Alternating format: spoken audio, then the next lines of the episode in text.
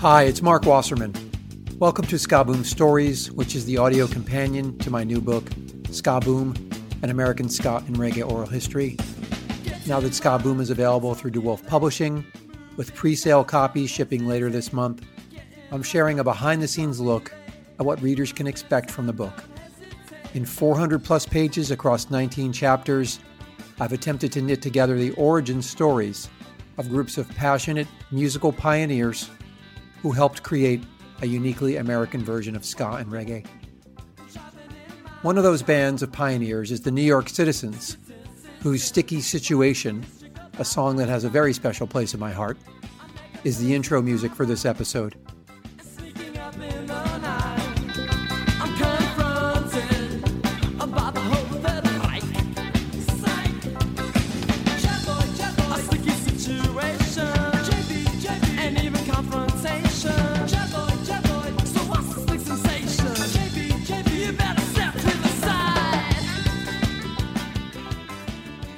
The Citizens retain a certain mystique for those of us who remember them in their late 80s to early 90s prime.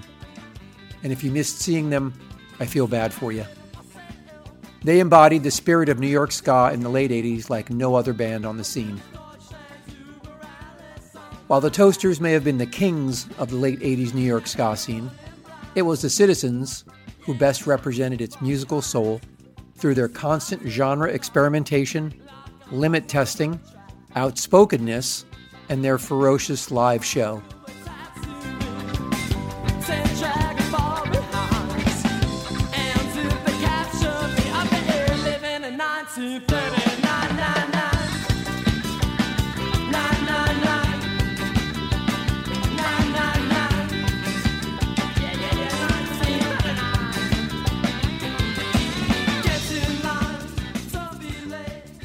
They existed in that pre internet world before YouTube and Facebook, so there is very little evidence of their important imprint on American ska. In some ways, that makes them a fascinating band to document because they only inhabit the memories of those of us who saw them.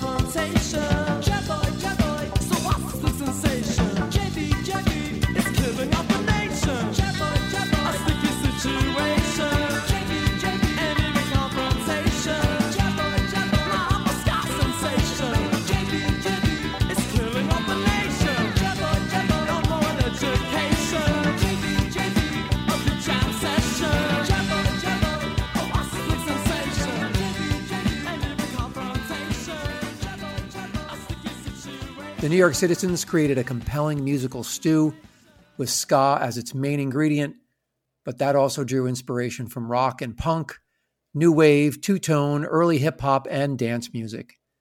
They were more the Clash than the Specials, but you could hear the influence of both and more in the Citizens' sound and see it in their live shows.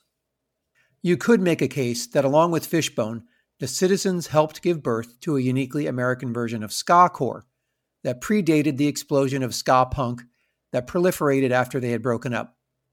And while the Mighty Mighty Bosstones are often credited with inventing ska core, the very first proto ska core song, recorded by the Citizens, who often played with the Bosstones, may have beaten the boys from Boston by a hair. The first time I heard Helltown and the rest of the band's brilliant Stranger Things Have Happened EP, released in 1990, I had trouble wrapping my head around what was happening. I knew the band as a punky ska band, but was this ska? Was it rock? Was it dance music?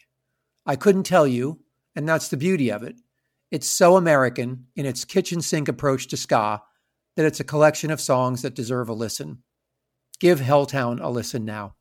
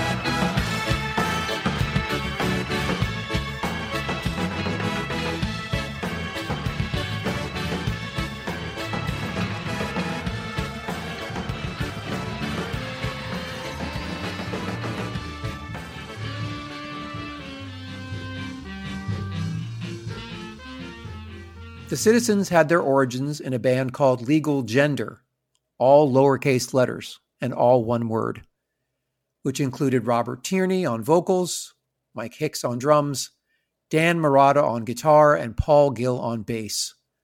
While attending Manhattan College, Murata met keyboard player Jerry O'Sullivan and saxophone player John Q. Pavlik. Initially, Legal Gender had a new wave punk sound with some ska influences, but it was the addition of Chris Kid Coconuts Acosta, the Chas Smash of the band, if you will, and the recording of the song Overcast as a split 7 inch for Moon Records, which set them on their way to a new sound and a new name. As a singer and a frontman, Tierney embodied the best elements of Johnny Rotten and Morrissey, as well as David Johansen of the New York Dolls. And though the band were unpredictable and edgy, and always seemingly ready for a fight, underneath their bravado lay Tierney's lyrics, which revealed a sensitive, literate, and socially conscious soul. In fact, one of their most enduring songs, Shut Up and Listen, may be one of the best songs you've never heard. It's catchy, memorable, melancholy, and timeless. Give it a listen.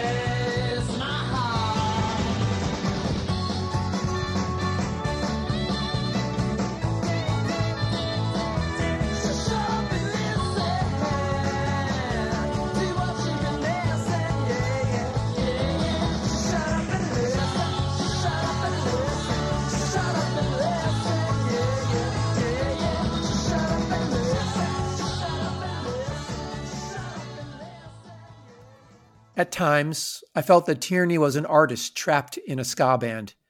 His lyrics often spilled from his mouth at breakneck speed to keep up with his bandmates playing, but if you stripped away the music, you were often left with true poetry.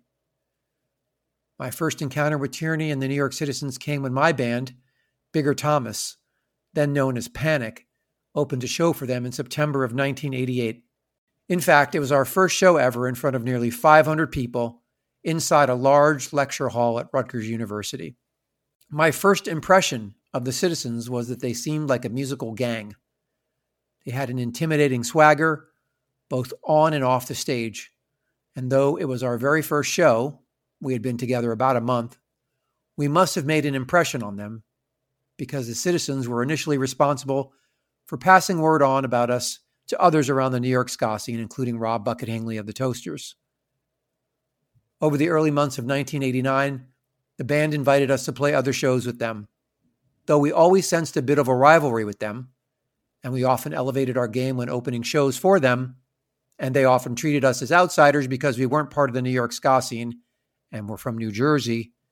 They were also responsible for giving us a lot of early breaks, including a pivotal show opening for them at the Cat Club that billed us as The Panic.